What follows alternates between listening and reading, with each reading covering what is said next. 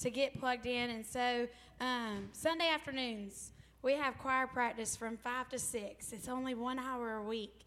And the best part about that hour is it's one hour a week that nobody can mess with you or bother you other than me. And that's really not that bad of a thing, I promise. Um, and we just sing for an hour every Sunday and prepare for, you know, what we're going to sing on a Sunday morning. But it really is nice to kind of think about it. Have 60 minutes a week where you're kind of off limits because you just get to sing. And notice we didn't say you had to sing good. We prefer for you to, you know, sing with a smile. But as long as you have the spirit of worship, which we're all called to have, then we really want you in the choir um, at 5 o'clock on Sunday afternoons. And then your second ministry opportunity is we have um, a very, very, very committed soundboard technician back there and sound engineer, which I'll call him a sound, you know, minister, whatever he wants to be called. Mr. Randy does phenomenal. Um, but the fact is, Mr. Randy does phenomenal every week by himself and never has backup from anybody else because he's the only person that sits back there. Um, and I'm sure it would be really nice for Mr. Randy to get a Sunday to sit with Miss Donna during the service. But for him to be able to sit with Miss Donna during the service, somebody else has to be back there.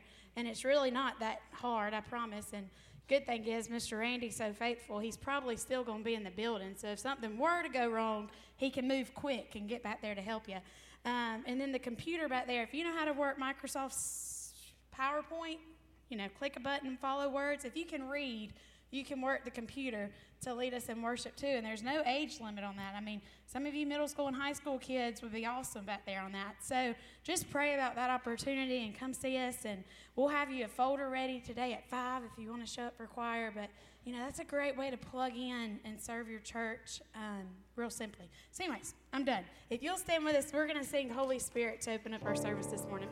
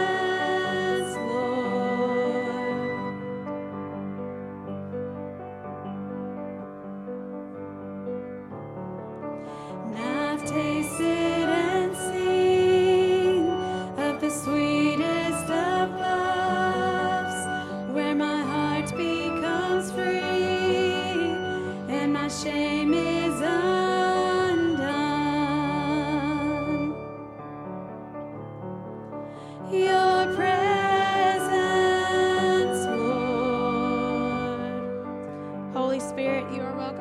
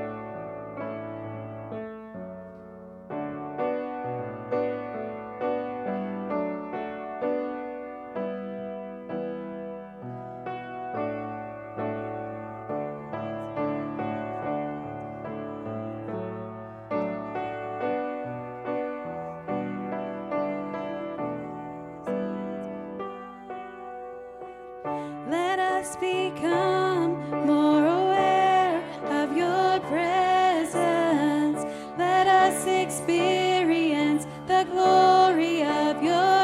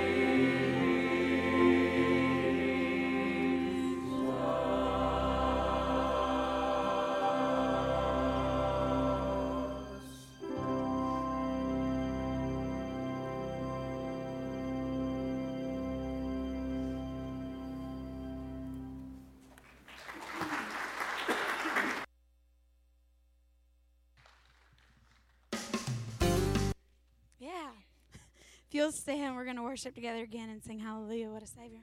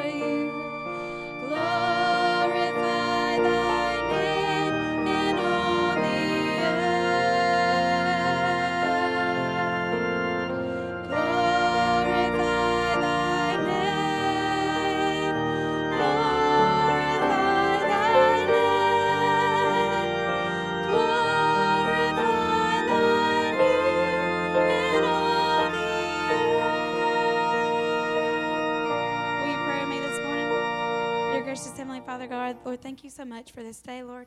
Thank you um, for just being a God who also spent, sends us a personal spirit to um, reside amongst us, God. Lord, we pray that um, the Spirit will move throughout our service this morning and be with us in this time of study as we open up your word, God. May your words be a lamp unto our feet and a light unto our path, God. And may we be encouraged and uplifted and um, just taught, God, this morning the things that we need to learn most today, Lord. God, we love you and praise you and thank you, and we glorify your name on high. In Jesus' name I pray. Amen.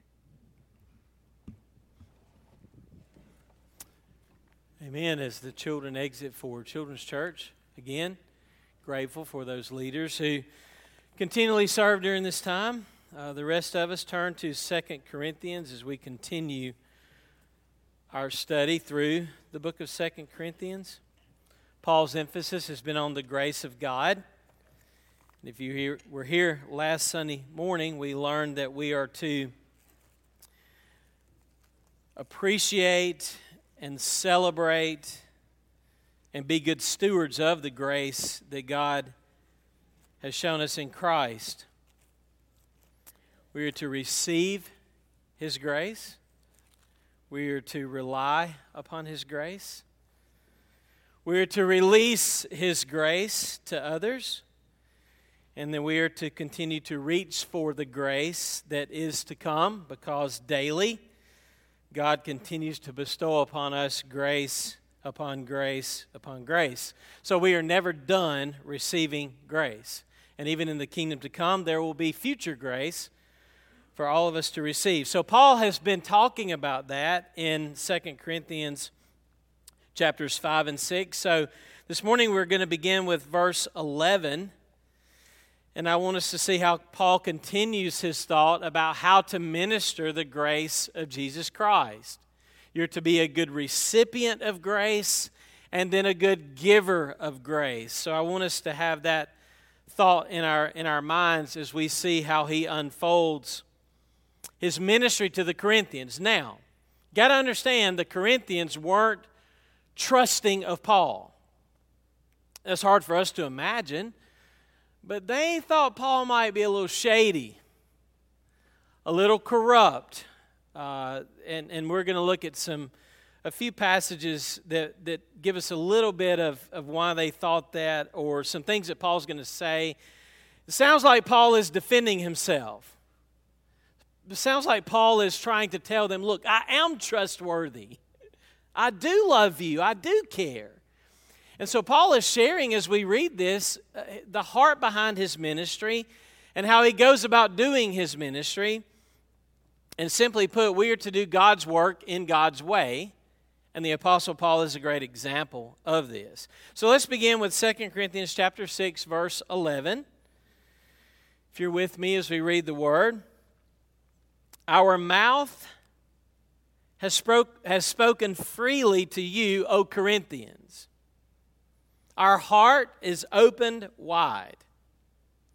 You're not restrained by us, but you are restrained in your own affections. Now, in a like exchange, I speak to you as children. After all, he was their spiritual father. Open wide to us also.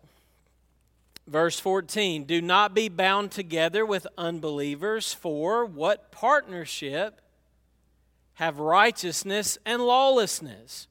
Or what fellowship has light with darkness? Or what harmony has Christ with Belial? What has a believer in common with an unbeliever? Or what agreement has the temple of God with idols? For we, and he is speaking to the church collectively, this is true also of us individually. We are the temple of the living God, just as God said. And then he strings together several Old Testament passages that reveal to us the heart of God and the promises of God. He quotes from the Old Testament God has said, I will dwell in them and walk among them. I will be their God, and they shall be my people.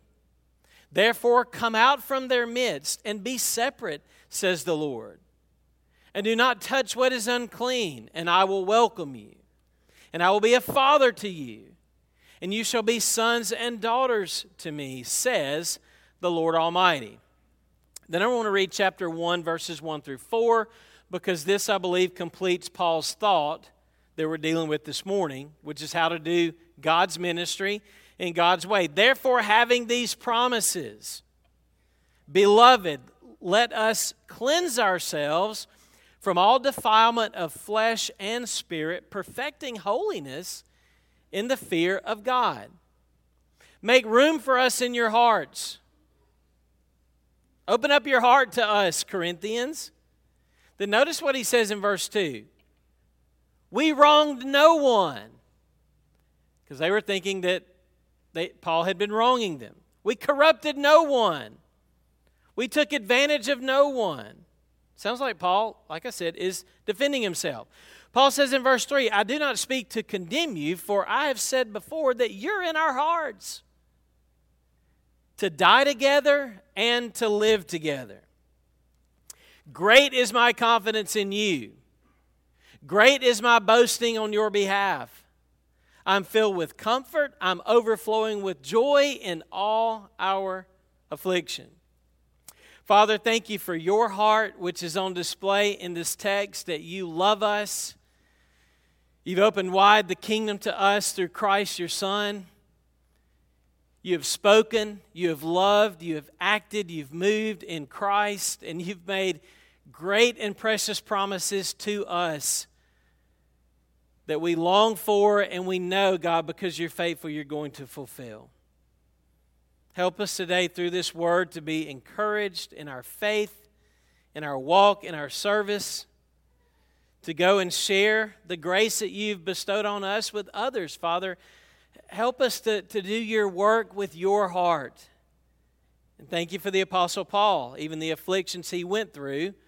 We are grateful for those because he learned so much and he grew so much through that to rely upon you and depend upon you and share what we have before us this morning in this letter to the Corinthians.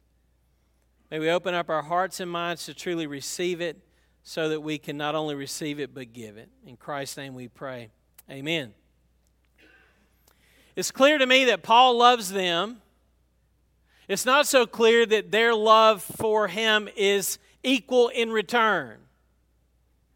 There's a give and take here that Paul desires that something is hindering. Paul desires intimacy with the Corinthians. He has intimacy with God, and because he has intimacy with God, he desires an intimate relationship with the churches that he loves and cares about. But Paul says, You don't feel the same.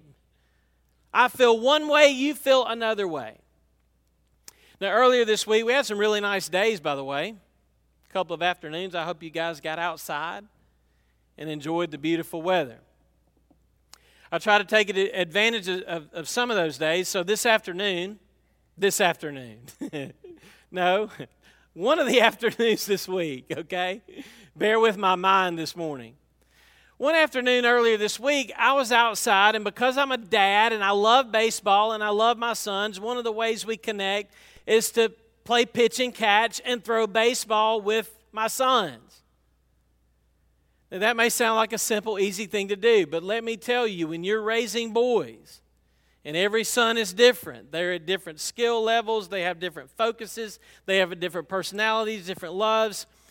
Finally, this week, with me and Bennett, my eight year old, we finally have gotten good enough at pitch and catch, all right, to, to make it enjoyable and stress free.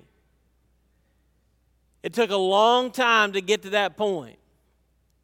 Because when they're wee high and you got a real baseball, you slowly begin the process, and it takes months, sometimes even years, as your child, your son grows to be able to do that simple father son game of pitch and catch. Let me tell you some of the things it takes. It takes a lot of patience. It takes a lot of repetition takes a lot of skill, a lot of care. After all, you want them to learn, but you don't want to hurt them in the process. You ever been hitting the cheekbone with a baseball? It doesn't feel good. and if that happens, it slows down the process. It takes a lot of focus. And so here I am throwing the ball, but if you throw the ball, in order for there to be an interchange of pitch and catch, you're throwing the ball. And I've known how to throw baseball for years. I've known how to catch baseball for years. It would be much easier for me just to pick another adult down the street and say, hey, you want to come over and throw baseball with me? Well, first of all, that would be weird. And that really wouldn't mean the same to me because I'm trying to develop someone and grow someone and interact with someone. So let's view ministry in kind of the same way because if God throws to us the Word of God, as He does day after day and week after week, what, what do we have to do with that? We have to receive it, don't we? And then we give that back in worship and honor and glory and praise. Here's my reason for the baseball with my son analogy. Paul's like this really mature spiritual disciple. And he wants the Corinthians to get it as well. He wants them to worship and to serve and to grow and to love and to suffer for the sake of the gospel. But they're not at the point yet where they can truly receive well everything that he's trying to teach them. And so, if you listen to what I was saying in this text, Paul is saying, Look, I'm, I'm giving to you and I'm loving you and I'm, I'm, I'm doing all this, but, but you're not receiving it. You're not receiving us into your hearts. For example, look at what he said in one of these verses. Did you read verse 13? He says, in a like exchange. I'm speaking to you as children. He says, open wide to us also. Paul is saying that he and his apostles are putting their whole heart into it. He says, We desire for you to put your whole heart into it as well. I'm throwing it out. He says, I wanted to come back. Look at the goal that he has in mind, and that's why I read chapter 7, verse 4. Paul says, My confidence in you is great. I know that you can do this. My boasting on your behalf. I'm filled with comfort. I'm overflowing with joy in all of our but look at verse 2 right before verse 3 in chapter 7 i know i'm kind of jumping around but you got to stay with me let's watch the ball this morning. Look at verse 2 make room for us in your hearts. We haven't wronged anyone. We've corrupted no one. We took advantage of no one. He wants a mutual exchange of the life of the spirit. So let's back up and let's say, well, what in the world are you talking about? What is God's way of ministry? And that's what he's telling them. He's telling them how God led him to function as their spiritual father. So let's back up and read verse 11 and verse 12. And here are my three points this morning. You want to do God's work in God's way? Then you need an open mouth, an open heart, and a consecrated life. That's it.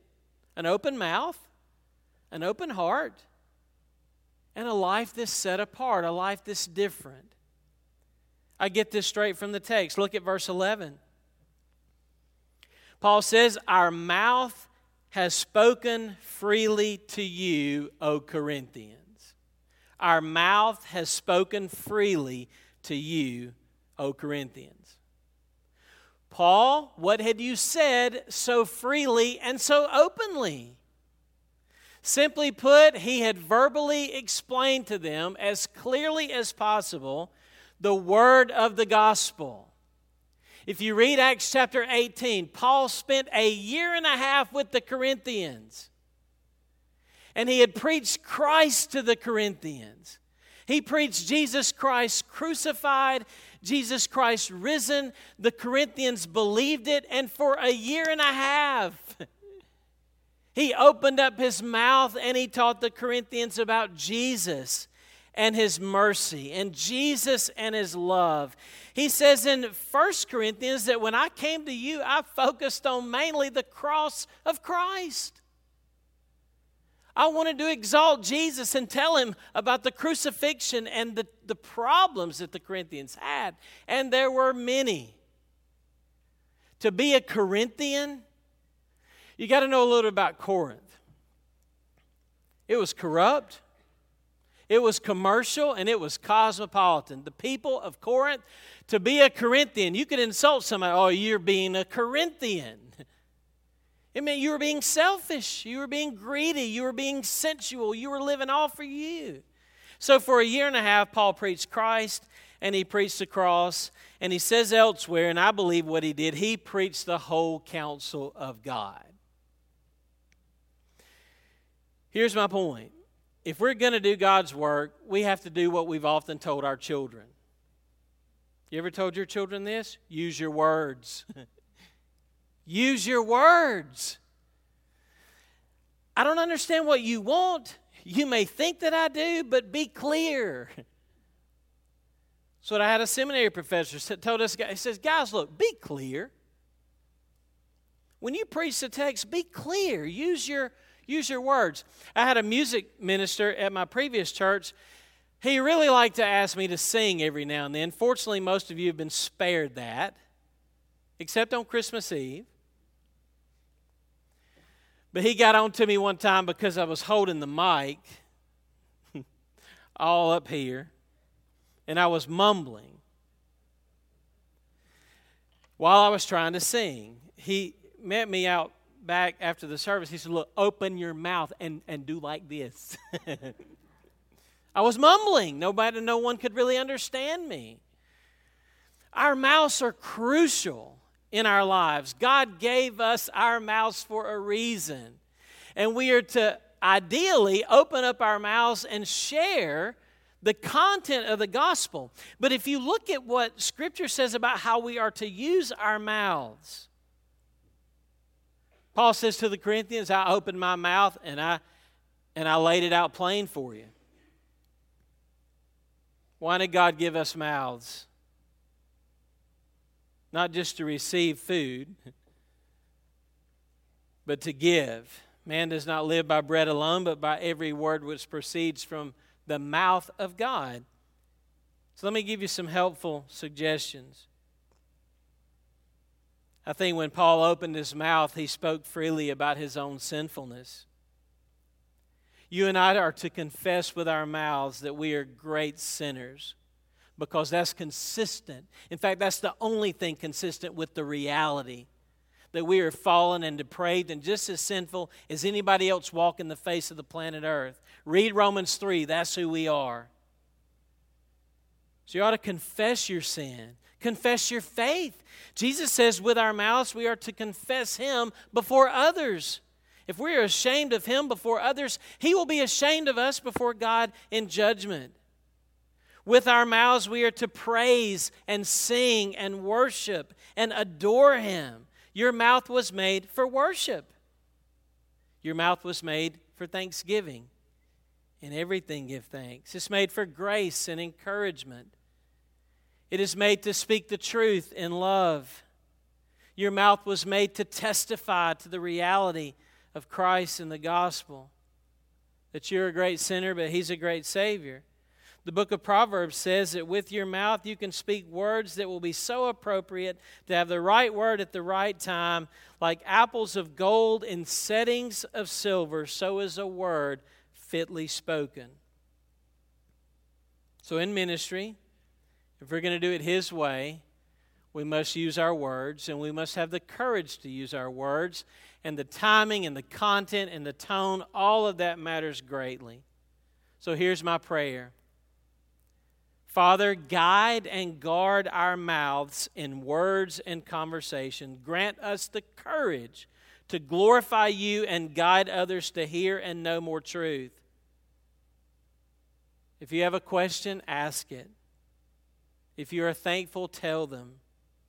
If you are sorry, say so. Say it out loud. Own it. Say the words. Leave no doubt. If you love someone, tell them.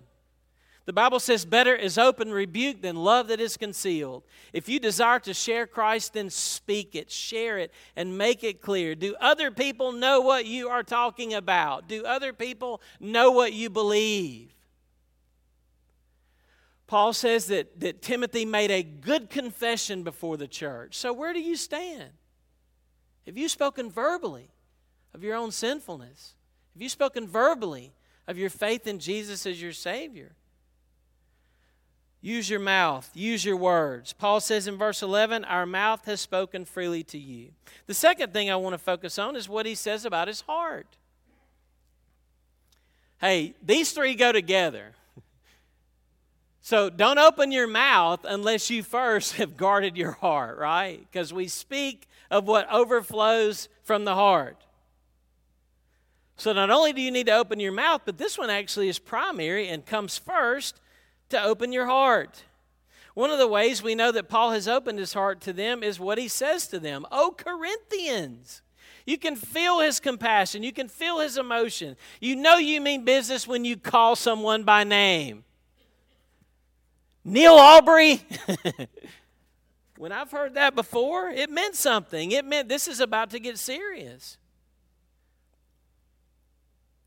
Paul spoke, as we all do, with the overflow from our hearts.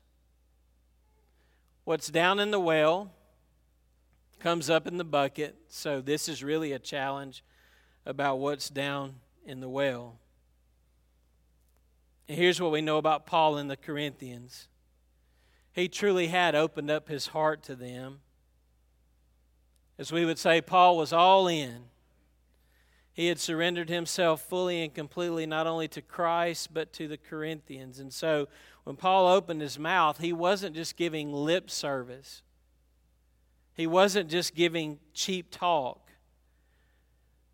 Paul had exercised transparency and suffering and complete and utter devotion.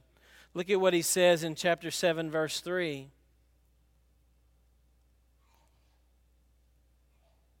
You're in our hearts to die together and to live together. And I believe with all my heart, Paul was certainly willing to die for the Corinthians.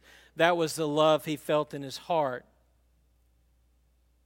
But look at what he said their restraint was. Look at what their constriction was. It wasn't in Paul. Someone look in verse 12. What were they restrained by primarily? Their own affections. So, this is the lesson from this. Paul is saying to the Corinthians, Look, I'm throwing the ball to you. I'm serving you. I'm, I'm, I'm, I'm, I'm, I'm speaking. I'm loving. But your heart isn't in it. If there's a barrier here in our lives, the barrier is primarily where it's within. And one of the struggles with playing pitching catch with Bennett as an eight year old is a lot of times he doesn't want to be there. Where would he rather be with what you know about children today? He wants to be in, in, in front of the television. So his heart isn't in it, so he's what? He's not focused, he's lackadaisical, you know, two to the ground, and he's ready to go in. So anytime you interact with someone over love or intimacy or deeper issues, if there are other loves involved, that is a hindrance and a barrier to the intimacy that you're trying to establish between the two of you. You get married to someone, and then you say, you know, a couple months later, I got a couple of girlfriends coming over. yeah, that's ridiculous, isn't it? Because there are competing loves, competing affections. So, this is what Paul is, is saying. Look, you're not restrained by us. Now, oftentimes we go to worship and we say, well, if the pastor was better, or if the music was better, or if you know, the atmosphere was better, or whatever, and so on. No. The real barrier is our affections. Do you really want to be here? Do you desire to be here? Is your heart all in it? That's what Paul's telling the Corinthians. The main barrier to my heart being enlarged to greater love for God and others in all its aspects is my own affections. So, why did God give us a heart? Paul uses his heart and opens his heart to the Corinthians to love and serve them. Thomas Chalmers was a writer who said, Our greatest need is the expulsive power of a new affection. We need a new love, we need a new heart, and God promises that He will grant us that if we will seek Him with all of our heart. We are made to love Him with all of our heart, soul, mind, and strength. We are to love our neighbors as ourselves. So your mouth is the overflow of what's in your heart, which leads me to guard my heart and guide my heart and watch it with all diligence. Notice in Romans 10 that we are called to confess with our mouths that Jesus is Lord and believe in our hearts that God raised him from the dead. For it is with the heart that you believe unto salvation, and it is the, with the mouth that you confess unto salvation. So, do the people around you know what you love? Do they know how much you love them? Do they know where your affections lie? I think they do. Because our affections are revealed by what we talk about, by where we spend our time, by how we spend our money. We're showing every day what we love. And Paul is telling the Corinthians if you've watched me, you've seen me open my heart to you. I've held nothing back in what I've said, I've held nothing back in what I've felt. And if you look at my life, you'll see the evidence of it, Paul is telling the Corinthians. So, why are they questioning his apostleship? You and I need an open mouth, we need an open heart. Last of all, we need a consecrated life, a life that's different, a life that's set apart. We can't make a difference unless we are different.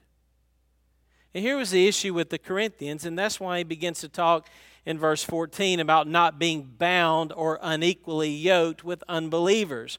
Paul knew that their affections were in another direction, and that was hindering their fellowship with God and with Paul. And what most commentators believe the key issue here was was idol worship. In other words, instead of worshiping God truly and God alone, they had intimacy issues and trust issues with Paul because they had they had divided hearts. So Paul gives them this warning. And there are five questions that follow one after the other. And these questions tell us who we are and who we are not. And these are important, so I want to re ask them. And the whole point is do not be yoked together with unbelievers. You Corinthians, you're spending time in worship with unbelievers. That has led you to distrust me and not recognize me as an all in apostle of Jesus Christ. So these are the five questions, and they're helpful for us. What partnership has righteousness and lawlessness? Righteousness and lawlessness are polar opposites. They're at war with one another. These are different passions and different rules. The church is righteous, Corinthians. How can you people partner with the lawless? What fellowship has light and darkness? Well, we know that light and darkness has no fellowship. Light chases away the darkness. They are completely different natures and they are polar opposites. Can Christ and Belial be in harmony? No. Those are two completely different authorities. It's like handing two people two different songs or sheets of music and expecting them to be in harmony. It is impossible. What does a believer have in common with an unbeliever? They are from different kingdoms. They have different purposes, different lords. What agreement has the temple of God with idols? None. They are worshiping two different places and two different things. So Paul is telling the Corinthians, look, you you're way too much in the world, and the world is way too much in you. So he's wanting them to think about the contrast in their nature, their authorities, their passions, and their destinies. Now, what in the world is he referring to here? He is not forbidding complete interaction with unbelievers. He says you'd have to go out of the world to totally be not around. In fact, our purpose is to share the gospel and to be salt and light. So we must have interaction with unbelievers. We shop at many of the same stores, attend many of the same schools, go to many of the same places. But in other parts in Corinthians, we know, for example, that he's saying, You're taking your grievances before pagan courts. You're visiting temple prostitutes. You're entering into mixed marriages. Many of you are eating meat that's been offered to idols in pagan temples. So he's saying you cannot be careless in this area. We are to be separate. We are in the world, but we are not of the world. So all of us need to ask as we look back at the Corinthians about the relationships and the partnerships and the unions that we establish and ask this question In what direction is this relationship taking me? In what direction is this fellowship or this association taking me? Is it drawing out the best in me? Is it helping me to grow and to be conformed to the image of Christ? The Corinthians needed to be aware of the undertow of the world and the effect that was having on their hearts. And an obvious connection here is to marriage, and we'll talk about that in just a minute. But Erdman said this, and it was helpful to me. Paul's words are not only to be applied to marriages with unbelievers, but they should include all the intimacies which arise out of, listen, business relationships, social activities, friendships, fellowships. Such intimacies in themselves, possibly innocent, may develop into unions which dwarf spiritual life, weaken loyalty to God, secularize the soul, and annul testimony to truth. John Stott's words about marriage are helpful to us understanding the danger of unions in other areas. He said this If a child of God marries a child of the devil, the child of God will have trouble from his father in law. Let me read that again because it takes it take it took me a minute it probably takes you if a child of God marries a child of the devil, the child of God is guaranteed to have trouble from her father in law. And what did Jesus say? You are of your father in law, the devil. So, if you're a Christian, if you're a believer, your righteousness, your light, your Christ, your, your, your faith, you're the temple of God, do not be yoked with lawlessness, darkness, Belial, unbelievers, or idols. Paul says, Corinthians, I have a hunch that that's why we're not together in this thing. You're off in some other direction, giving your affections elsewhere. So then God made these wonderful promises, and I'm going to land it pretty soon here, revealing his work in them is what had set them apart from the world around them. Look at these amazing promises that God gave and that God enacted and performed to set us believers to set them, Corinthians, apart from the rest of the world. We are to be in the world, but not of the world. And here's what he has said. Listen to these promises. God has said, I will dwell in them, I will walk among them. I'll be their God. They shall be my people. God will be our Father and we will be His children. He is the Lord Almighty, meaning if we have God, we don't need anything else. He is sufficient, He is gracious, He is provisional. These are the promises that empower you and me to be in the world, but not of the world. So hold to these promises. Hold to God as your sufficiency. And do not, do not, Paul says, let the world squeeze you into its mold. The way you become consecrated and set apart is by completely trusting and believing in who God says you are. By the way, did any of you see the Clemson Alabama game? Man, it felt like Georgia won that night.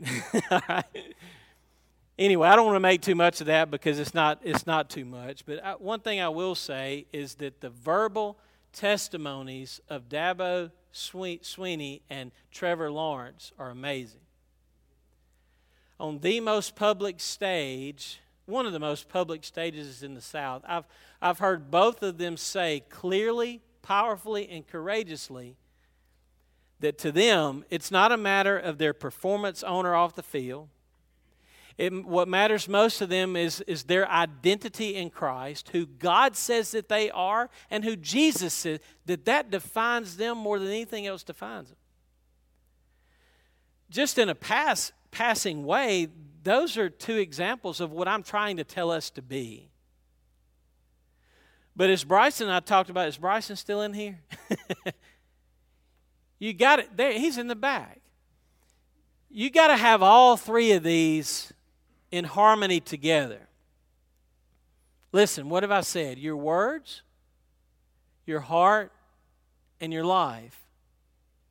If you just have the words, and you don't have the heart and life?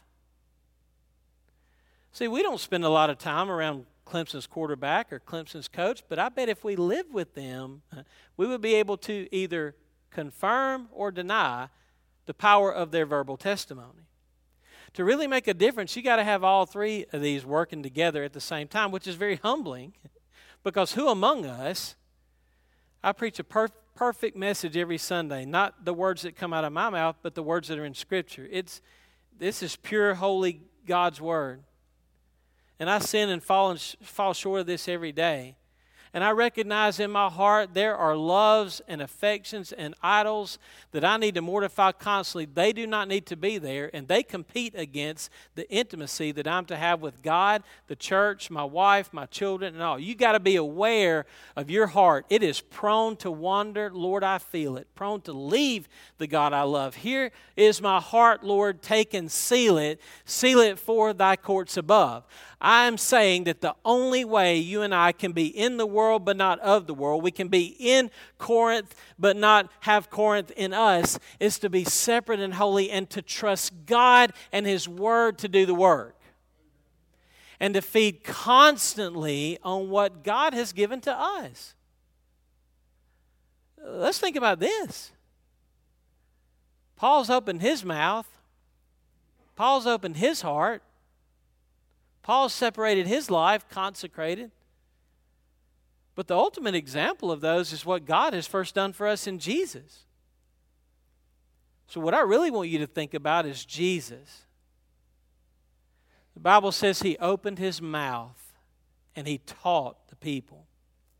God came down to us and He spoke beautiful words, wonderful words, wonderful words of life.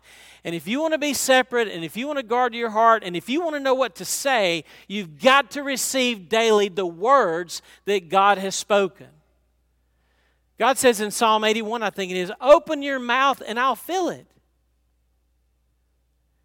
And then has God opened his heart?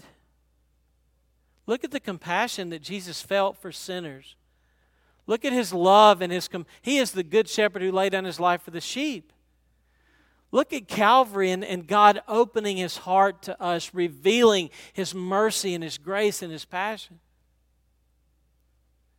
Did God consecrate himself for us? He, he was already holy. There's the holiness he has, but there's also the righteousness and holiness he gives. So Jesus set himself apart on Calvary as the pure, sinless Son of God. He set himself apart in order for us to be set apart.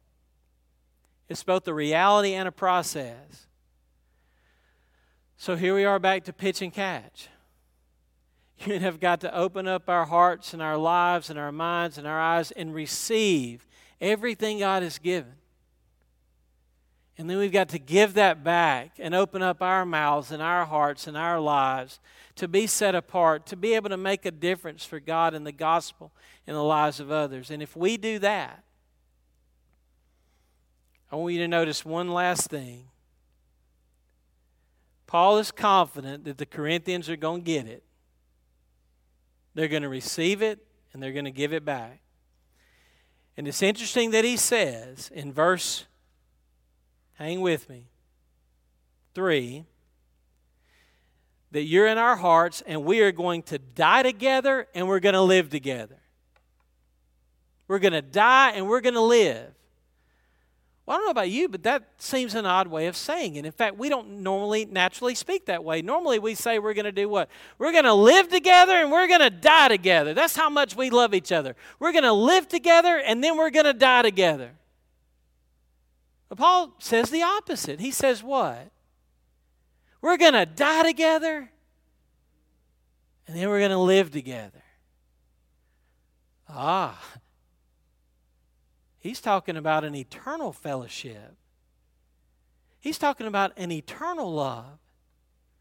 He's talking about the upside down nature of the kingdom of God that first we die and then we live. And Jesus came and died and then he rose from the dead. He said, Because I live, you too shall live. So Paul's confident that they're all going to die. But then what does he say? The good news is that we're all going to what? Live.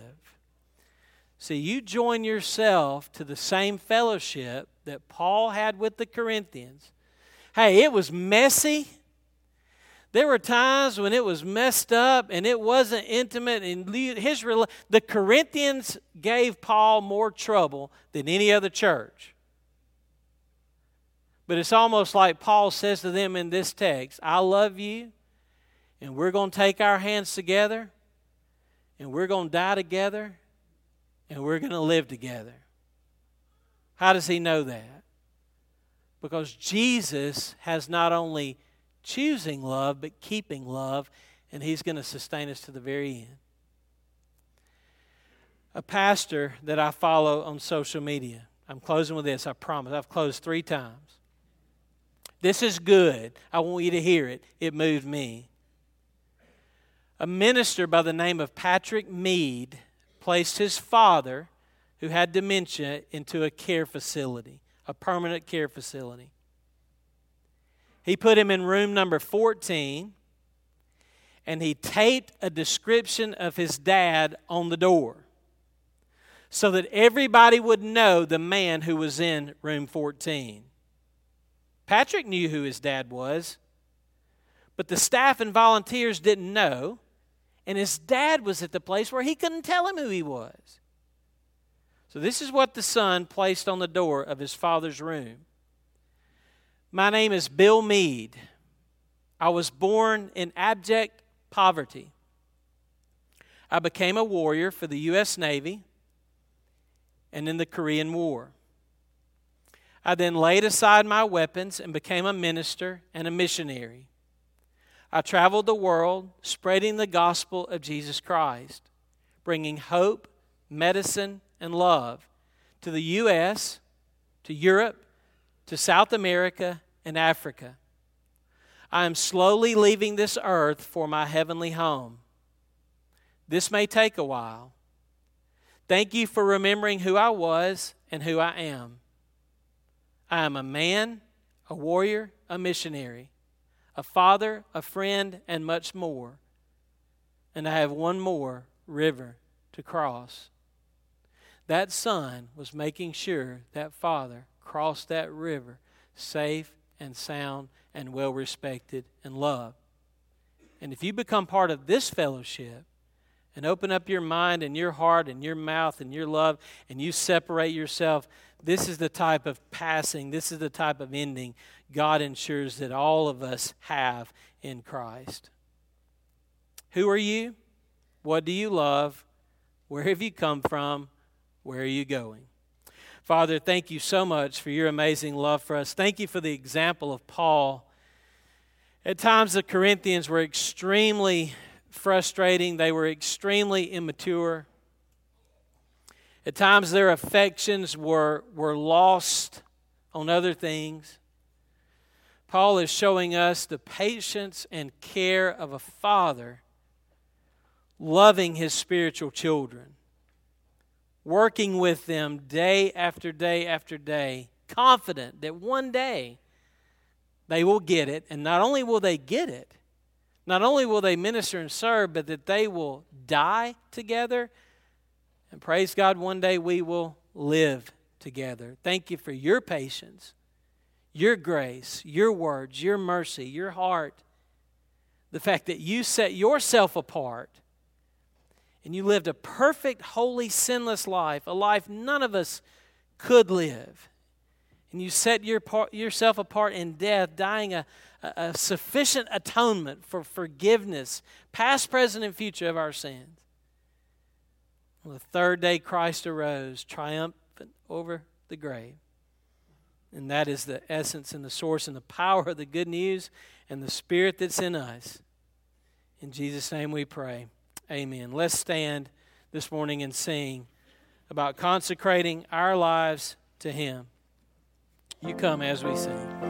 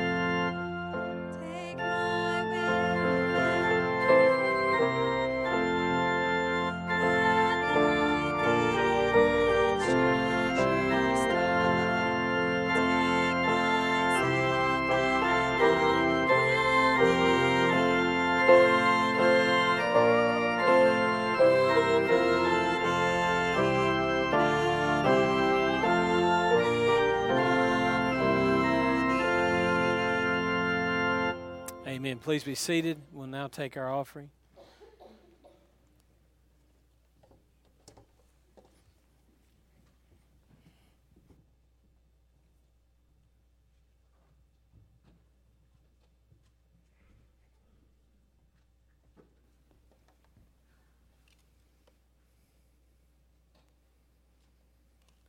Let's pray.